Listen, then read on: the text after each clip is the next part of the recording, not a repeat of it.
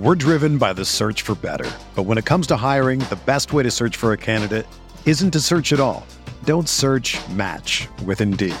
Indeed is your matching and hiring platform with over 350 million global monthly visitors, according to Indeed data, and a matching engine that helps you find quality candidates fast.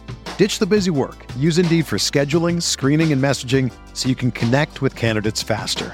Leveraging over 140 million qualifications and preferences every day, Indeed's matching engine is constantly learning from your preferences, so the more you use Indeed, the better it gets.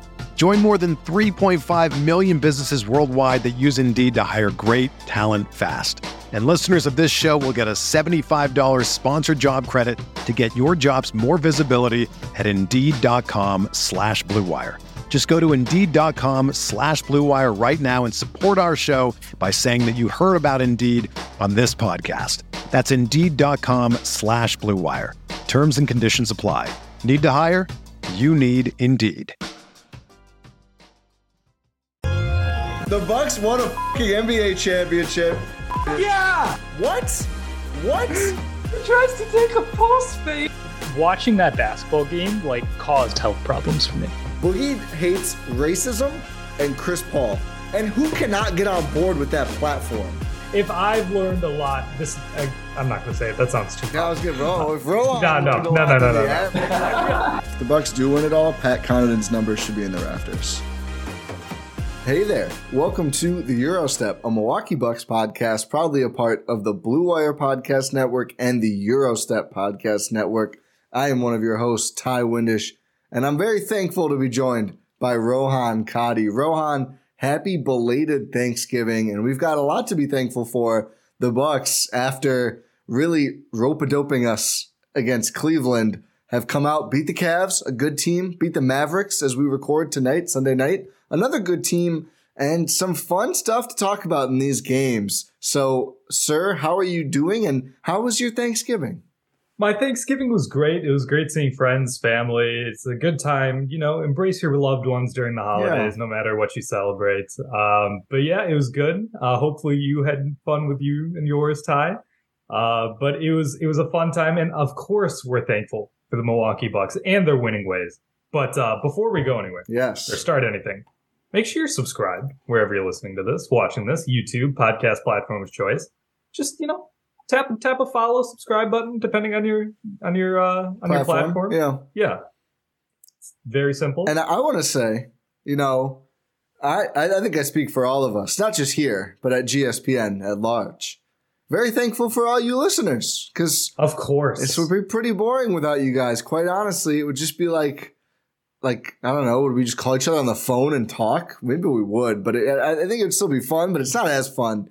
And and we're right now. If you're not aware, we're doing a giveaway. So if you're not yet in the GSPN Discord, go to gspn.info, join that bad boy, win a Wisconsin Herd signed basketball. We'll mail it to you. All you have to do is join the Discord. Go to the new giveaway entry channel. It's at the bottom. It's the last text channel just drop in your favorite memory or part about this or any GSPN podcast. We'll pick a winner sometime in December to send that ball to. We've got double digit entries already after announcing this last week, right before a holiday week. So appreciate everyone who's gotten in there already. And if you haven't yet, if you're a new listener, if you've been around since the early Rohan and Ty days or the early, early Adam and Jordan and Ty days, whatever it may be, feel free to join, enter. We appreciate you all. We are thankful for all of you. So thanks.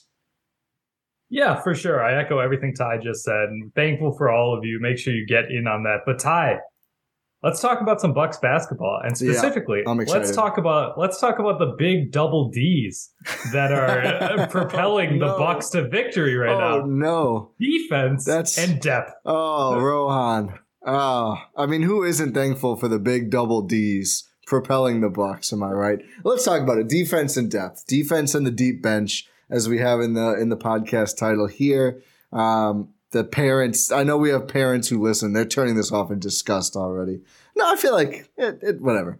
Um, which which one should we hone in on first? Defense? Wait, maybe defense, just because I think won't take too long to cover this but it's it's worth discussing. I don't know if we've talked about it enough. It's kind of defense is to the Bucks like three or four factors as Giannis is to the players. We're like, yeah, the defense is great, thankfully. Let's spend 40 minutes on how the offense could be better and what's working and what's not working.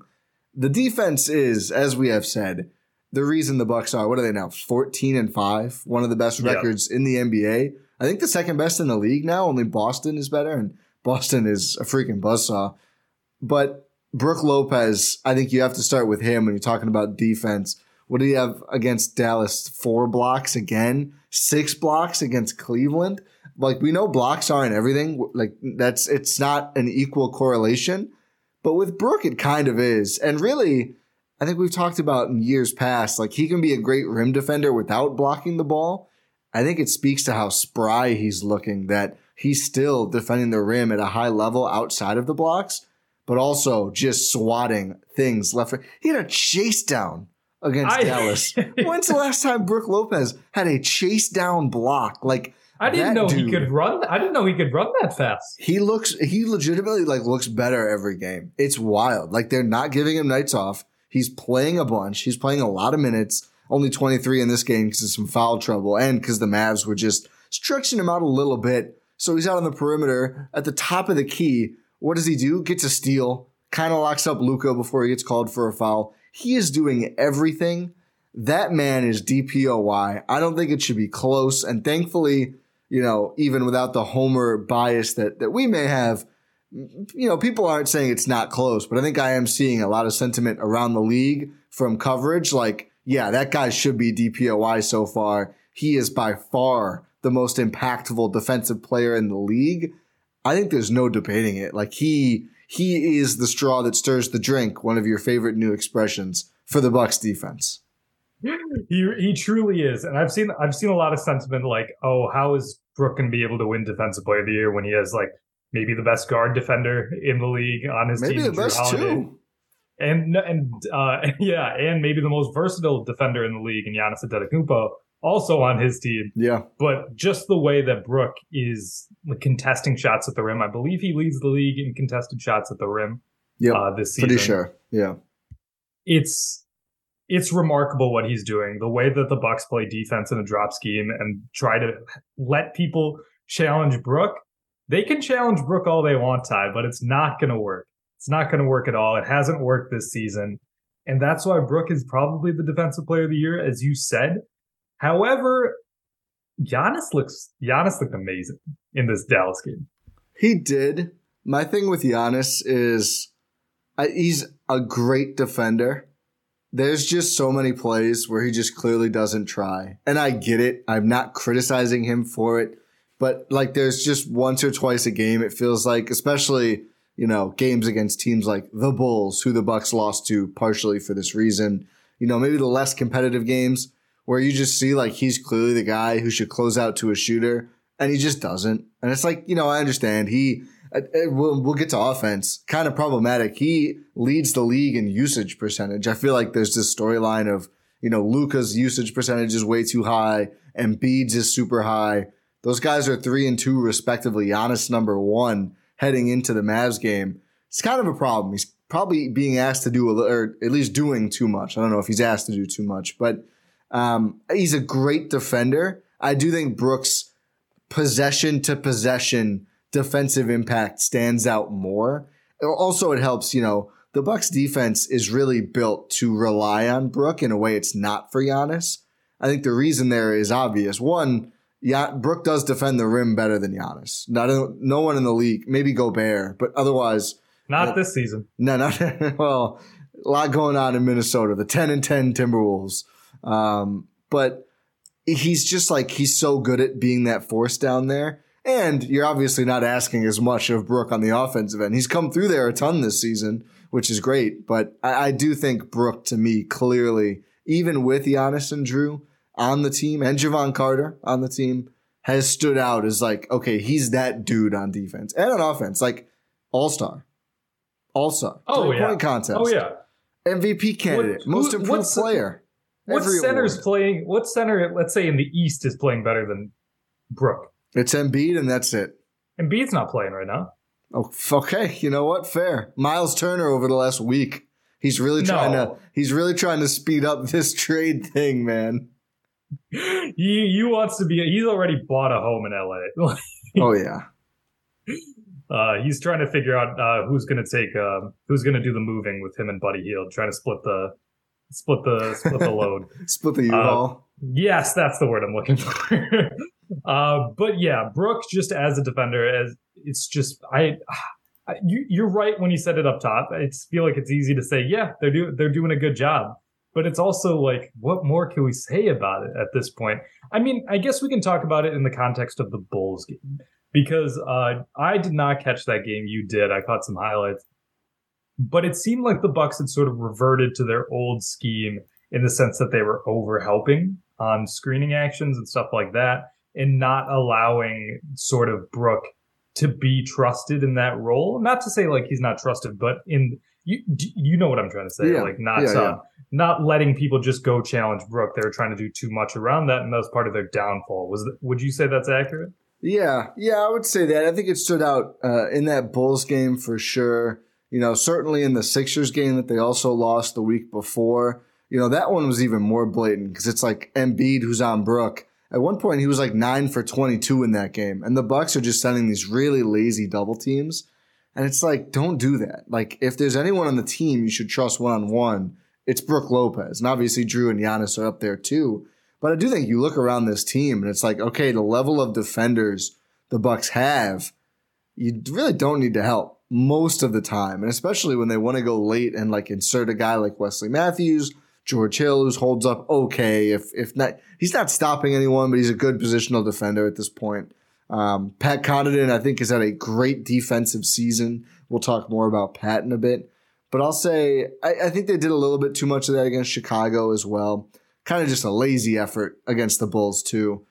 I really liked the way they approached Luka Doncic in the Mavericks game tonight. Sorry, like how'd you pronounce that? Luka Doncic.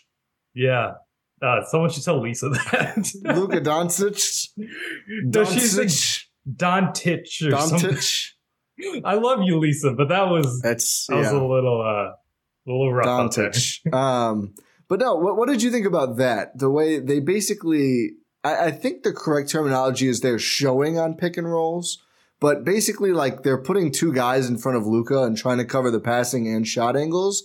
But what I liked is they weren't actually switching most of the game. Like Jrue or Wes would then get back to him and they would just rotate around behind. Like they gave up some some open looks because of this.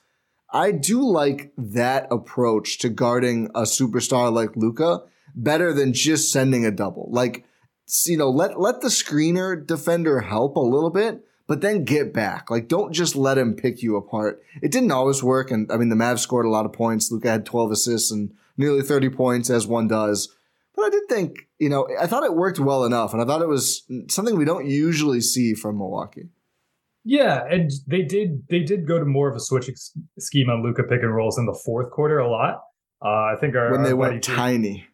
yeah, our buddy Jake Reitz uh, pointed that out is because uh, Luca Luka tends to go more isolation heavy in the fourth quarter, um, so it's easier to switch those actions. But it, it's it's interesting you point that out because a lot of the other actions, like off ball actions and just like non Luka involved screens, the Bucks were switching those. They were happy to switch those early, which is why you saw a lot of Brook Lopez cross matches and stuff like that, and where you would even see possessions where Giannis was on Luka and stuff like that. And Giannis, the one possession that he had that was uh, uh, stood out in particular. He clamped up Luka. yeah, that, did. that clip was going around for sure. But uh, yeah, it's it's it's interesting to see the the Bucks. Like we've talked about this for the last couple seasons now. The Bucks just throwing out multiple defensive schemes in one game, and it's like, oh, okay, cool. They're just trying to get ready, by their time for the playoffs, so they'll be ready for anything. And it's actually good to see that being put in practice because this the Dallas Mavericks are probably the most playoff esque regular season uh, regular season team. Yeah. Right? When you say that, because they entirely play like their postseason team, because that's just how you play with Luka. Yeah. It's just a lot of Luka do everything, please, and uh, let's see how it works. Yeah. No, yeah, that's a good point. Brook has not defended the most shots. Well, this is within six feet, so maybe he has. but like I, I looked at the NBA dashboard. Kelly Olynyk has defended 170 shots within six feet, which is most in the league. That uh, I don't think is going really well for for the Mavericks, or excuse me, for the Jazz.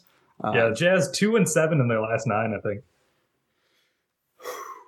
Adam might have uh, celebrated need, too early. I need that under to hit. I, I need that under to hit, man. I know you know. I don't think it will. I think they've done too much already, but I would I would like that. Brook is holding players within six feet of the rim to minus eleven point three percent versus their average on those shots against anyone else. So they're shooting fifty one percent against Brook within that range, which is pretty far and away the best among any player who has defended at the volume he has.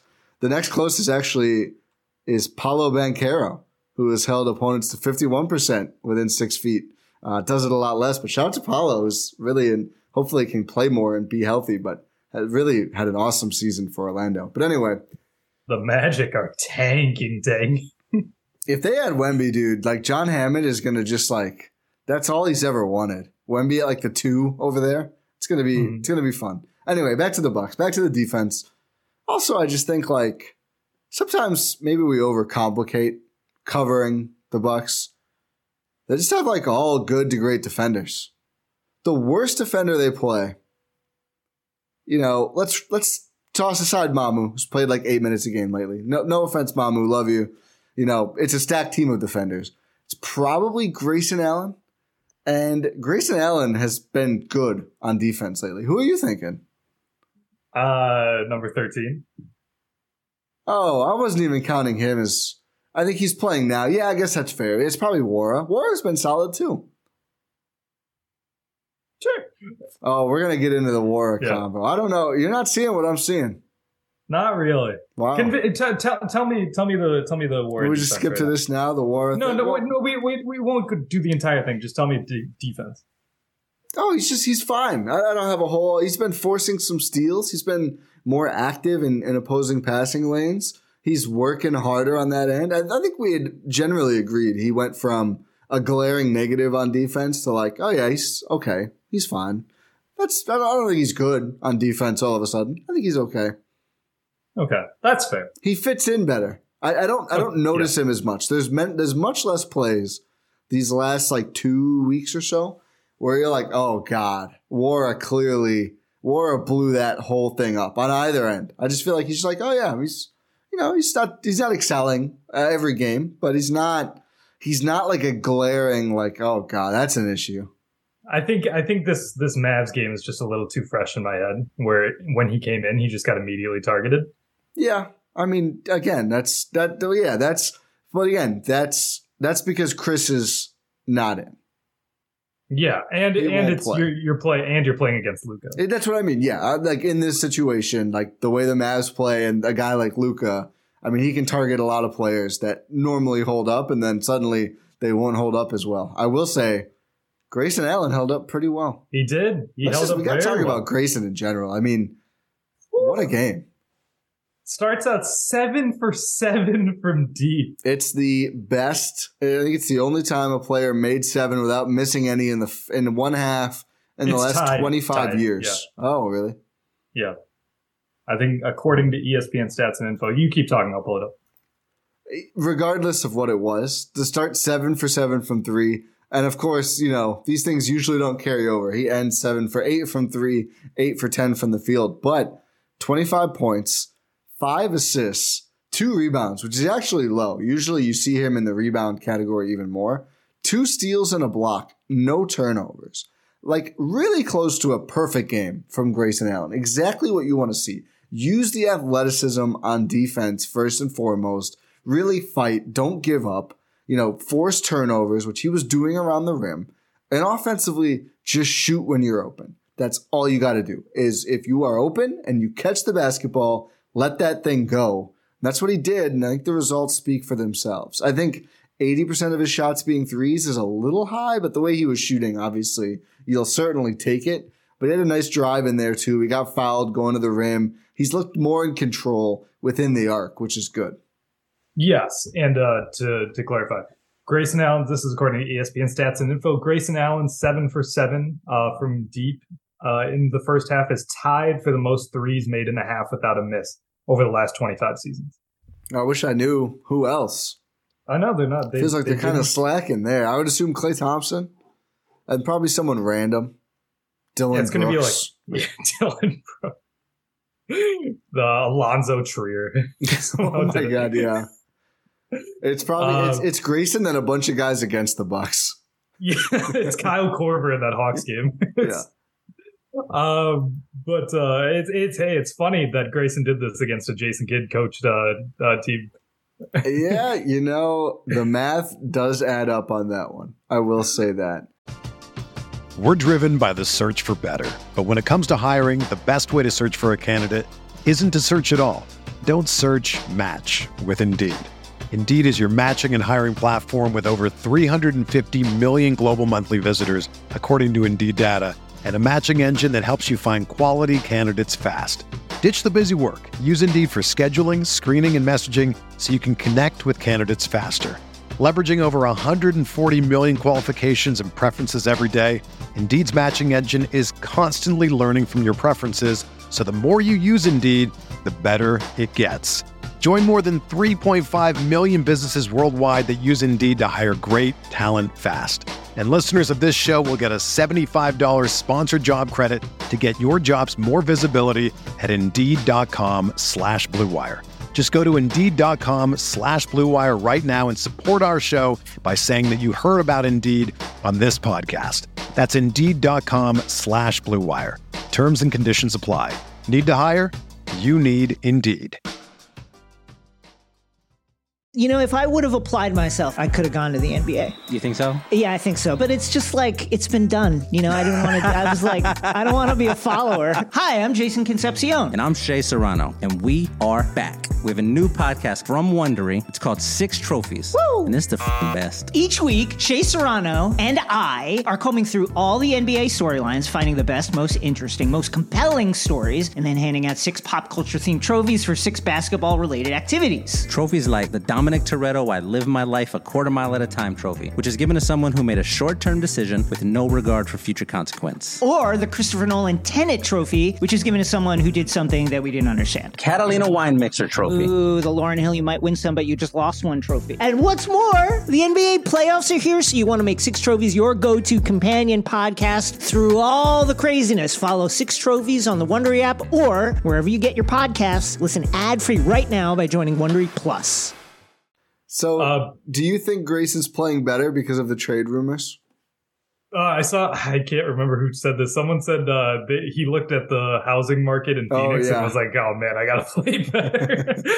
um, but uh, it, whether it's because of trade rumors or not, it's it's been a steady progression this entire season. Yeah. We've been seeing him put the pieces together. He's always had the shooting ability. Like he started off a little cold, but you and I were both confident that that was going to come back. He's Yeah. a proven knockdown shooter.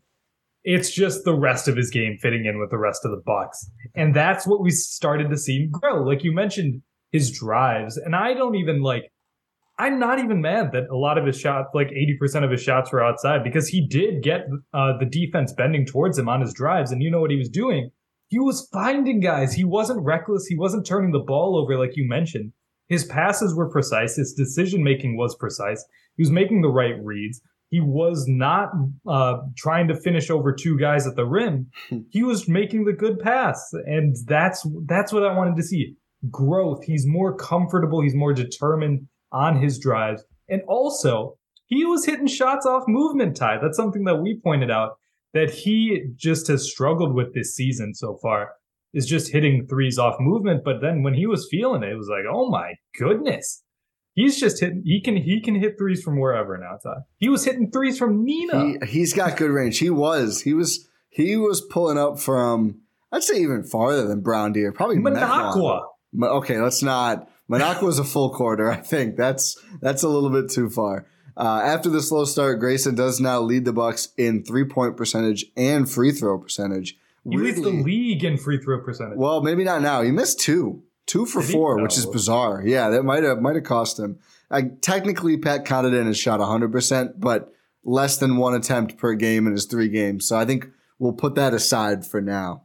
Um, but yeah, Grayson playing well. Would love to see it continue as Chris gets healthy. We know that's been kind of a, a weird dynamic, but hopefully he can continue to uh, to just take and make shots and just not not worry about it and fight on defense. That is important too. I will say, I it seemed like more than just like getting beat in the Boston series. It felt like the the com- the compete wasn't there. I, I didn't feel like he looked the same. And obviously, it's harder against better competition. But I just thought in that Boston series, like I don't know if it was a confidence thing or what, but he just wasn't even in position, like wasn't putting himself in positions to make plays on either end. So hopefully, if he is still on the roster uh, in the playoffs, he will be more comfortable, more able to do that. Speaking of guys who we are excited about being more comfortable, covers, I think, not deep bench anymore, but certainly coming into the year, we would say deep bench for this player and defense. Jevon Carter. I don't think we can say enough. Like, I, I think we, we just, I think all, all, the crazy thing is like everyone around the Bucks, Bucks Twitter, like you don't get any pushback if you say something good about Jevon Carter at this point. Like everyone is on the same page. Yeah, he's good. He's just a very good basketball player. I mean, we came in worrying like, will he play at all when they're healthy? Is he going to find minutes? Is he going to get squeezed out again? Now the convo is, is he or Grayson going to be the fifth starter? I think most people lean Jevon at this point because of what he provides. It's just amazing guard defense. He is third on the Bucks, shooting 41.6% from three, adding 9.4 points per game, 3.5 assists, 2.7 rebounds, and a steal and a half, 2.1 stocks per game, which is not close to the lead on the Bucks because Brook is at 3.6, but it is up there. Uh, stocks are steals and blocks, if you're unaware not to be confused with the uh, the buck stock market. That's which true. You can track, oh. uh, at gspn.info and tweeted after every game from at Eurostep Podcast. Great, great plug.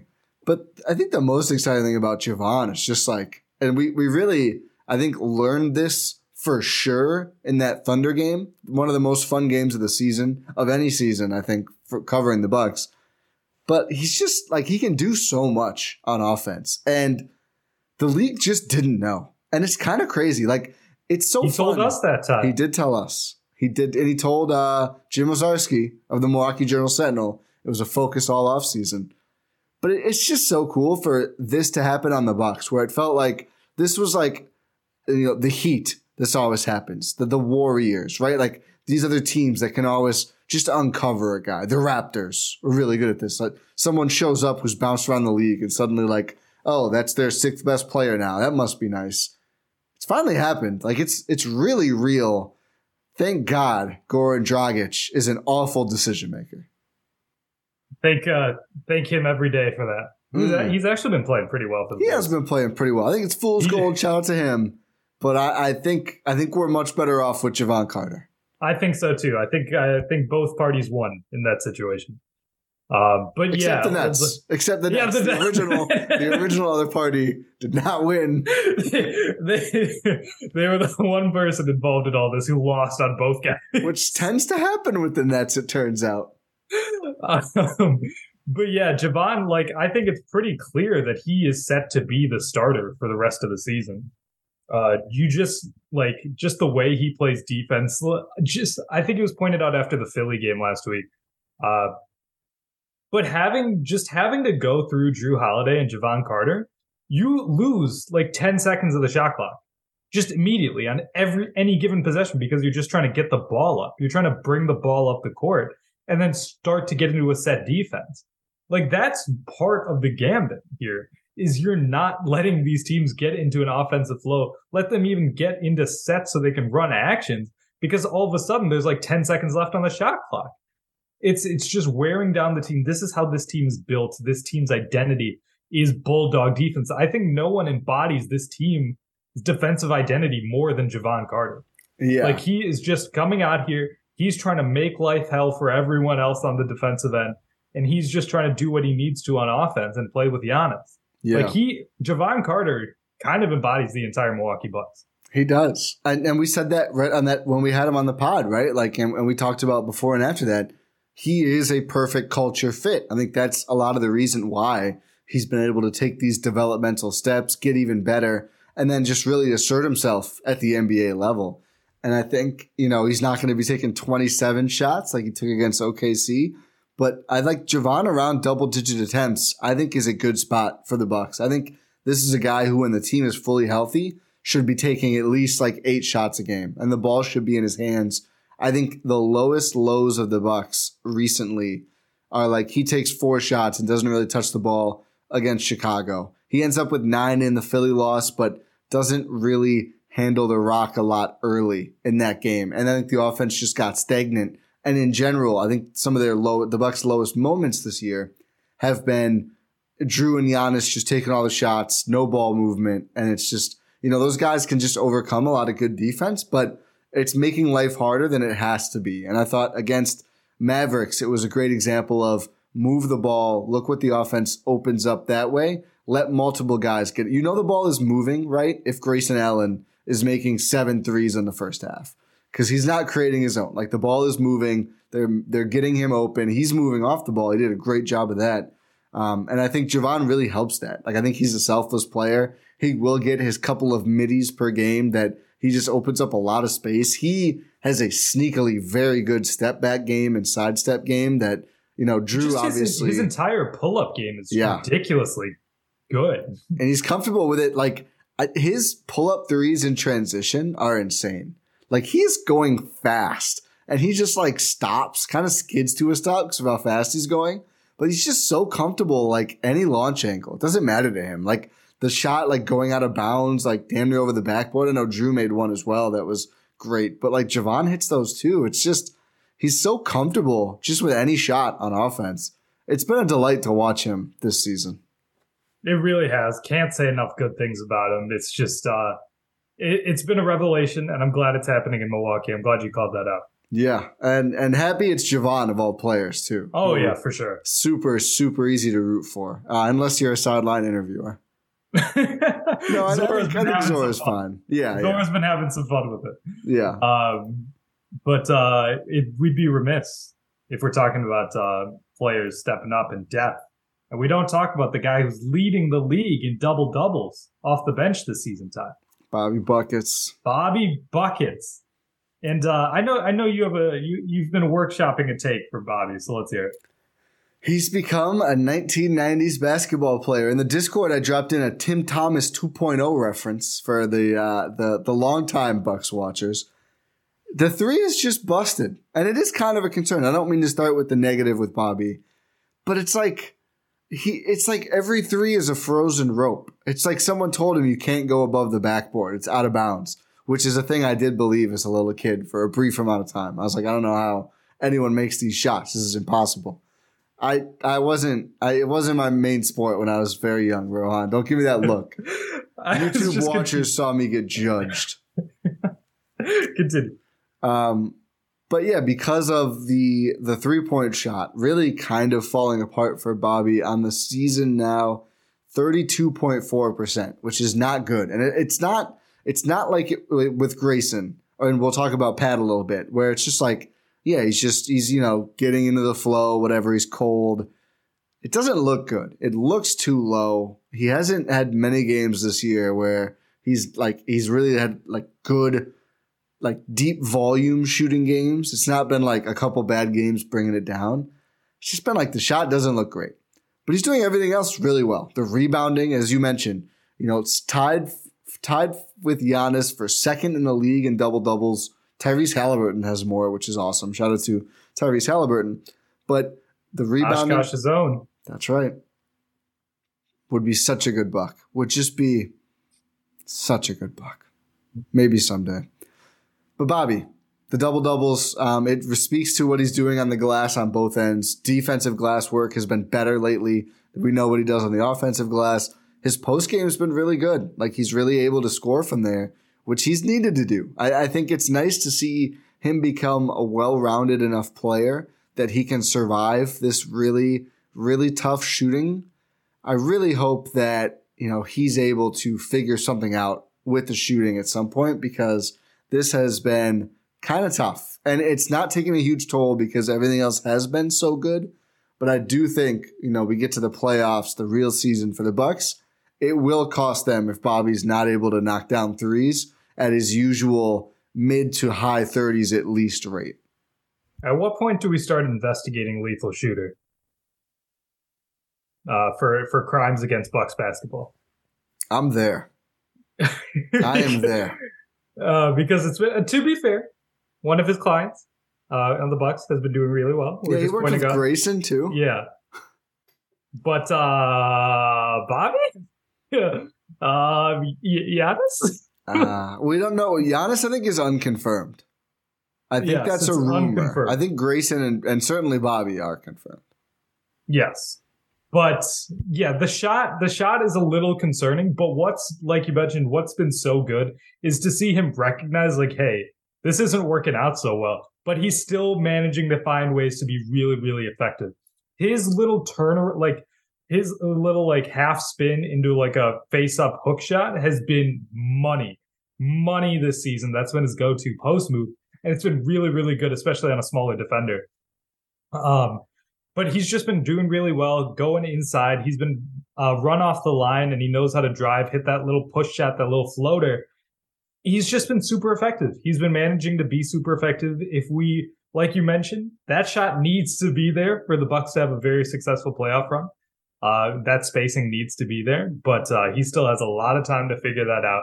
He still has a lot of time to fire lethal shooter and uh, get back to his normal shooting ways. But uh, even without the shot, I think he's been finding a way to be very, very effective and just very encouraging. One other thing we should mention by far looking to have a career high in assists per game. Uh, with the Bucks, the first two years he was at 1.1 and 1.2 assists per game. His career high was before this season 1.7 in his first big kind of breakout year with Chicago. 2.2 so far. And I have noticed like he is making better passing decisions in the half court offense. Like some of those games where the ball movement is beautiful. Bobby Portis is a part of that. Whereas earlier in his Bucks tenure, his career, more of those possessions are stopping a pass or two earlier, and it turns into like a Bobby face up or a Bobby three if he's not totally open. He's making some good reads, keeping the ball moving. I do think it's beneficial. So I will counteract my somewhat negative stance earlier with that. It's been nice. Yeah, it's been it's been uh, it's been good. Uh, do you do we have any other Bobby takes? No, let's get to Nwora versus Beauchamp, which I think yeah, is worth discussing. I let, I get it. I get it. That's just I, I get it. I, I don't think Nwora is better. I do think Nwora is the one of the two they are interested in trading in January, which probably matters here. And also, I think it's good to make Beauchamp earn the minutes in his rookie year. And despite all the exciting moments, and there were plenty, we highlighted them in film. It is great to watch him get a lot of run early this season before Pat gets healthy, yada yada. He has like two travels a game. He's had a couple really cold shooting nights as well. Like it's not like it's been all flawless. And I, I didn't, you know, we made a touched on it. I haven't really expected to see him be like a playoff rotation guy this year. I wasn't going to go that far because there are just still some things to be ironed out. And I think we'll see him in the rotation again, not just because of tons of injuries, but I think he'll he'll pop back. But this reminds me of like earlier Bud when he would kind of cycle through the wings when he wasn't totally sure. I think MarJon got a chance. Nwora's getting a second chance after giving them some really good minutes, like a week and a half ago now had some really, really good games, like the best games we've seen from Jordan Nwora. I think he's now at the tail end of that. Mamu's kind of sneaking in now. I think we'll cycle back to MarJon. I think he'll probably look better than the last time because he's coming along slowly. He's having to earn the minutes, which is how it should work on a good team. So, you know, I don't think Nwora is necessarily better, but I do understand wanting to see more of him and, you know, showcase him a little bit before he becomes trade eligible in mid January. Ty, you're not supposed to. This is this is usually my thing. You're not supposed to convince me the other way. this is, uh, you like I can't I can't argue with the points you're making here. Like, it's it's been tough these last couple games. Maybe uh maybe it's just recency bias. Uh, because like you mentioned, he did have some very, very, very nice games a little bit ago, like the best games of his career. But uh, what was the what was that one game uh, where he had like yeah, it was it was against Cleveland, the the first Cleveland matchup. where he had uh, 21 points on Yeah, 50, A s- 56% shooting. a steal on the baseline, a couple assists. The assists have been ticking up a bit too. He had two for how long? And he's had multiple multi assist games in the last two weeks. I mean, technically multi-assist games. Yes, two is multi. two. When you have Yeah. two over like the first 10 games, I will give you two as multiple assists. Yeah, that's fair. That is fair. Um, is that a result of him? uh, You know, what's crazy is just like, is it is that a result of him getting more minutes? Like, if he's playing ten more minutes per game, is that going to get you like another assist? I mean, probably, but no, I'll, I'll say this. Like, I just think, I think he's fit in better after a long time of him just sticking out like a sore thumb all the time. I think this last, you know, 10, like eight games probably ish, and he's had some bad games in there too. And somewhere, he, like at least one, I forget, wh- maybe Philly, where he just like wasn't fitting in well at all. Maybe, maybe it was Chicago actually. But overall, in this this recent stretch, it's like, oh yeah, he's a rotation player, which is you know a positive change for Jordan Nwora. The issue is he's shooting 32% from two and 34% from three, so he's really not lighting it up, which he kind of needs to. That's sort of his thing. So it's like, you know, could he put the two together? Can he shoot like we've seen him shoot in past years, where he's 45% from three and 45% from two? If he could do that while kind of you know making the passes and rotating and stuff like he's doing now, I think he could be a real rotation player, but it's a big if. So, you know, I, I don't know if it's goosing trade value or just really wanting to give him a chance after the contract. I'm still not sure what the exact thought process was there, but I do think they're they're bought in at least getting more of an idea of what he is. Yeah, yeah, that's fair. I'm completely on board if it's just a showcase thing. Yeah. Like, yeah, you know what? Go for it. Let's see if we can get some trade value out of that.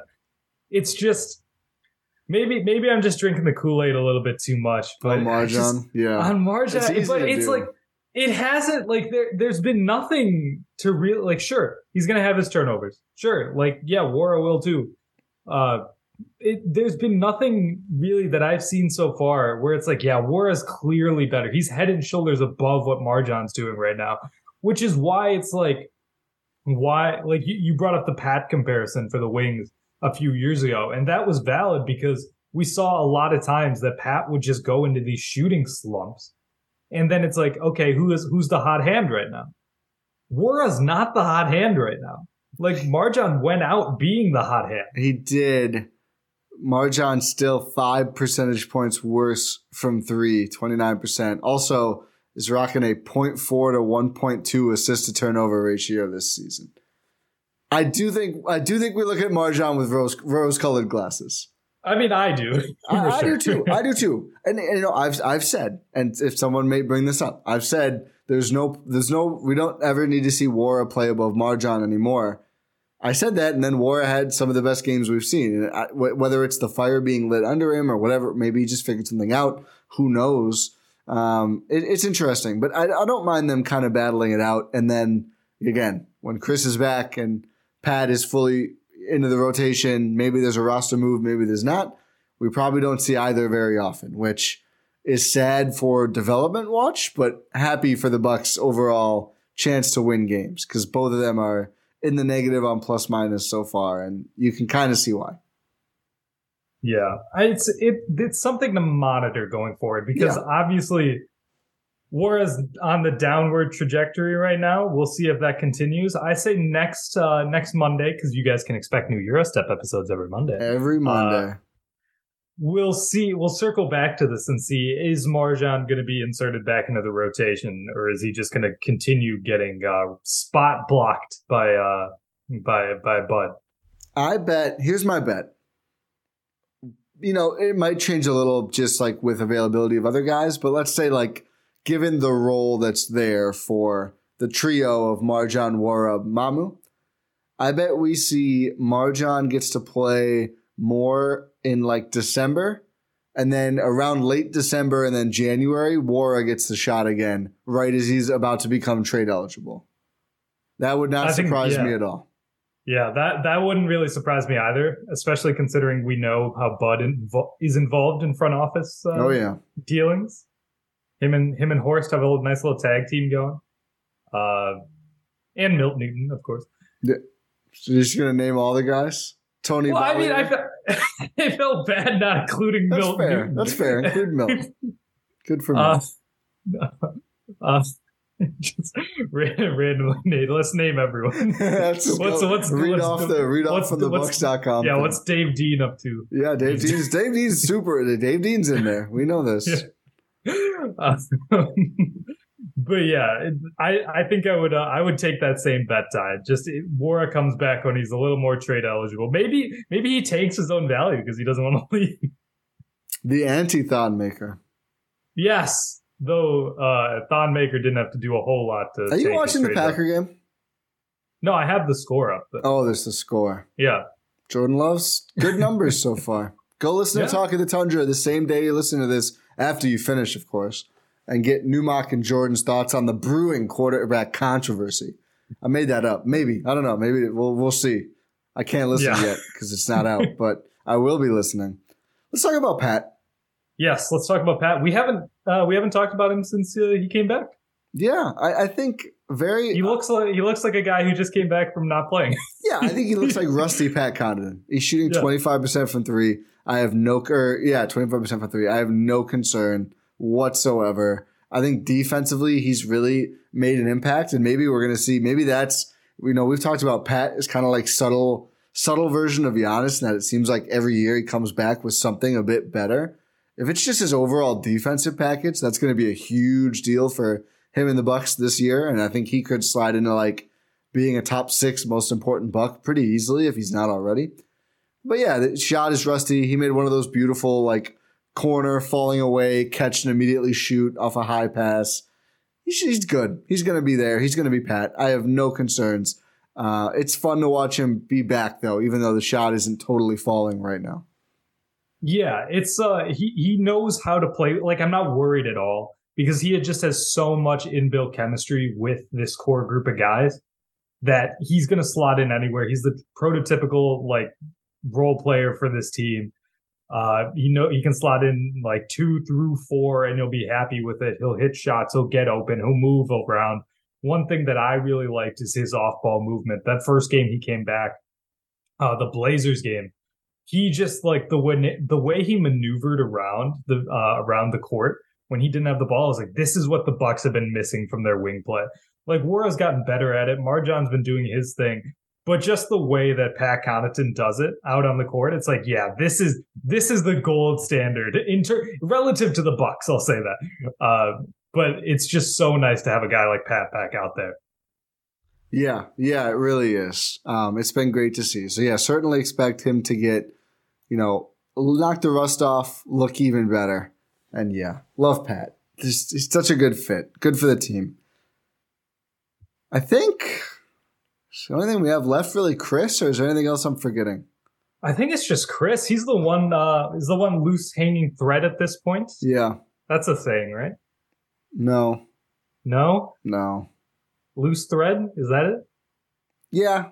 I mean, it's I don't. It's I'd say it's I don't know if it's a saying. Let me have it. Okay. Yeah. He's the one loose hanging thread. Okay. Um, Everybody wants to know, Rohan, when's Khris coming back? uh, Khris is coming back. Uh, let's see. It's the day. I have no idea, Ty. I don't know. You don't know. No one knows. Khris doesn't know. Bud doesn't know. doesn't know. Jon Horst doesn't know. Milt Newton doesn't know. Dave Dean doesn't know. No one knows. does know. No one Nobody. knows. Does anyone know when Khris is going to come back, Ty? So it's been it's it's we've had he's been practicing with the herd Yep. uh recently. That's it. That's Here's all the quote. Okay, here's Eric Nehm of the Athletic. Uh, obviously the best. Oh, uh, yeah. Well, I love love Jim Owczarski. Eric Nehm crushes it. Eric Nehm is really good. I think healthy competition. Eric Nehm's also been doing it for a long time. They're they're both great. They are both great, and others on the beat are great as well. Yeah. Um, but you you know Eric. I, I have to say it. I have to give proper credit. He deserves that. You know Eric if you listen to this. Anyway, Eric said, "Is there an idea how many more times Khris Middleton might need to practice with the herd before he's going to be ready to play, or is there an update on his timeline?" Here's Bud. No, there is no specific timeline, but I will say we're getting closer, which I know is vague and old. But oh, he's he's he's, he's self-aware. self-aware. Yeah, he knows. He he. Somebody, one of his kids, logged on to Twitter and it's like, "Dad, they're they're tearing you up on the Eurostep podcast over this." He said, "Okay, I'll acknowledge it and then not change it all." Here's the rest of the quote. But I think each time he goes down and gets opportunities, it's another step, another opportunity for somebody that didn't have open gyms, didn't have training camp. There's a lot of things that go into getting ready to play in an NBA game, so he's making good progress. We're thankful we have a herd program. I love that's how he, that's a basketball team, a functioning. We love that we have a herd program. Um, back to the quote: have the ability to get him these types of live opportunities. He's making good progress. I do think there he is making a big deal between the lines here of saying like the readiness to play stuff, which is interesting. It's it might be like is it, it is it a conditioning thing? Like that's what That's I a read lot from of conditioning. How, how, I mean, he hasn't played since May, April, It, May. it hasn't May? been ten years. Yeah, I mean, it's not. This isn't a Kawhi Leonard situation here. I don't know. I mean, listen, I'm not saying they should rush him back. I just think it's interesting, especially because we've talked about. He's been playing with the herd for weeks. like he's he's been getting actual five on five practices. We think. I don't know if it's We think. confirmed every time, but I mean, he's getting more practices. He's practicing. He's doing Bucks practices, probably. I mean, why not? Well, Bucks right? Bucks practices don't exist. Yeah, they're That's the very, very rare. But like he's doing that stuff, those workouts, whatever, and then getting more with the herd. It's just, just like we've seen him shooting. It's a wrist thing. I do wonder, like, is it still? Is the hammy still kind of an issue? Is are they we still working on that? I don't know. It's weird. We don't know when he's coming back. All of all of what we've heard is good. That's all we have to go on. Outside of the fact, of course, that he's actually still not back, which is not good. But you know, fingers crossed that he's back soon. Yeah, because even though this team is 14 and 5 and doing really well, we've talked about the depth, uh, we talked about the defense. This team needs Khris Middleton, Ty. This team's not going anywhere significant without Khris Middleton. So Oh, I can't get well, wait, dude. get well soon, Khris. I need to see you just make the opposing fan bases so mad. Like, oh, Khris Middleton's a, an X team killer because he's just an every team killer. Yep. It's but it's funny because every team thinks it's just them. But when Khris, when in reality, Khris is just that guy. Yeah. I I there's only like maybe two Bucks games this year where I didn't walk away thinking like, yeah, they just needed Khris. And the losses, I'm saying. Where it's like, oh, they just needed Khris and that would have been different. Like I think they just they weren't good enough against Chicago. They weren't good enough against Philly. But a lot of the others, it's like, yeah, if you had 20 And even those, those are single digit losses. yeah, they're too. close games too. I mean, I just think the level of play generally, you know what I mean? Like, it, I Yeah. don't know if just you add in Khris and they just really win every game. I don't think that's the case, but I do think like they're going to look so much better. Hopefully, Khris can get and stay healthy, which has been kind of difficult for him the last year or so, battling a couple of pretty unrelated injuries. But you know, I think the way Brook is looking right now, you totally understand why the Bucks really want to make sure that they've got him to the right place before he comes back. That's why I say again, not trying to call out in a negative sense, you know, that the conditioning being such an important thing. I get it. And I think, again, looking at Brooke right now, okay, take your time and, and make sure you're doing this thing right. It is just like, I'm so excited to watch him play. so so excited, and hopefully there's a chance next time we talk, Ty. Yeah. we- so they don't play again until Wednesday. Let, let me go over injury report stuff real quick. Yeah. The day before a game at 5 p.m., I think it's technically 5.30, we actually see it. NBA media sees, that's when teams, by then, teams have to submit an injury report. And it's noon the day of a game if it's a back-to-back. So unless it's like a Woj or Shams bomb and they get the scoop, if we find out via injury report, it's pretty likely it would be like, you know, around 5, 5.30, 6 p.m. the day before a game. So could be Tuesday night or if it's noon the day of a back-to-back. So we'll see. Keep your eyes peeled for that. I keep seeing people get got by like the NBA app will list everyone as a game time decision or something. You know, you, you'll see. not how it works. You'll see Woj, Shams, Eric Nehm, Ty Windish, Rohan Kadi, etc., Jim Owczarski tweeting about it if Khris's status changes. It'll be a big deal. It won't just like float onto an app. Like NBA media sees these things right away when they come out. So um, just want to note that as we go here. Yeah, for sure. That's a good call. out. don't get don't get fooled. Don't get Someone- caught. Yeah, don't get caught. That's uh that's good life advice. Don't get Trevor got. Listen to Cruising for a Bruiser. Nice. That's a good reference. And uh, I think uh, are we we're, we're all done here, Ty? I think we're good. I think we covered it. We'll we'll be back in action later this week to talk more Bucks, of course. But I'll let you do this. I'm not good at this part. no, you're all good. You you do it when I'm not here. It's all good. Uh, if longtime listeners remember my original outros and how uh, Ty used to compare them to Brook Lopez uh, meandering through the paint, because it was. now.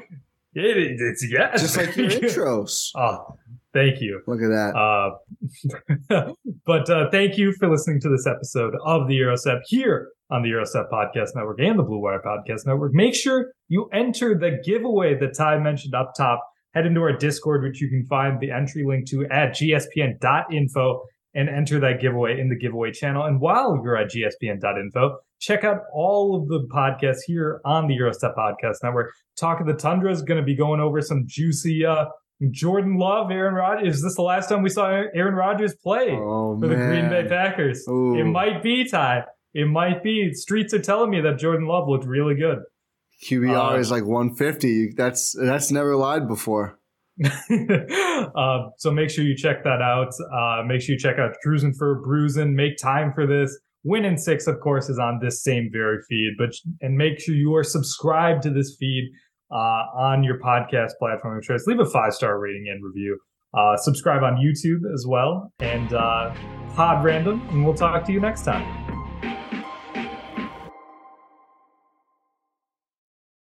Whether you're a world class athlete or a podcaster like me, we all understand the importance of mental and physical well being and proper recovery for top notch performance. That's why I'm excited that Unifyd Healing is sponsoring podcasts on the Blue Wire Network. Unifyd Healing is a new and super innovative global network of wellness centers powered by Energy Enhancement System, or EE System. If you haven't heard of the EE System yet, then you'll want to listen up. This technology promotes wellness, deep relaxation, purification, and rejuvenation. Wherever you are across the globe, access to a center is easy and affordable. Interested in experiencing the EE System technology for yourself? Go to unifydhealing.com/bluewire to learn more and find a center near you. That's unified, U-N-I-F-Y-D, healing.com slash bluewire. No material or testimonials on the Unifyd Healing website are intended to be viewed as medical advice or a substitute for professional medical advice, diagnosis, or treatment. Always seek the advice of your physician or other qualified healthcare provider with any questions you may have regarding a medical condition or treatment and before undertaking a new healthcare regimen, including EE system.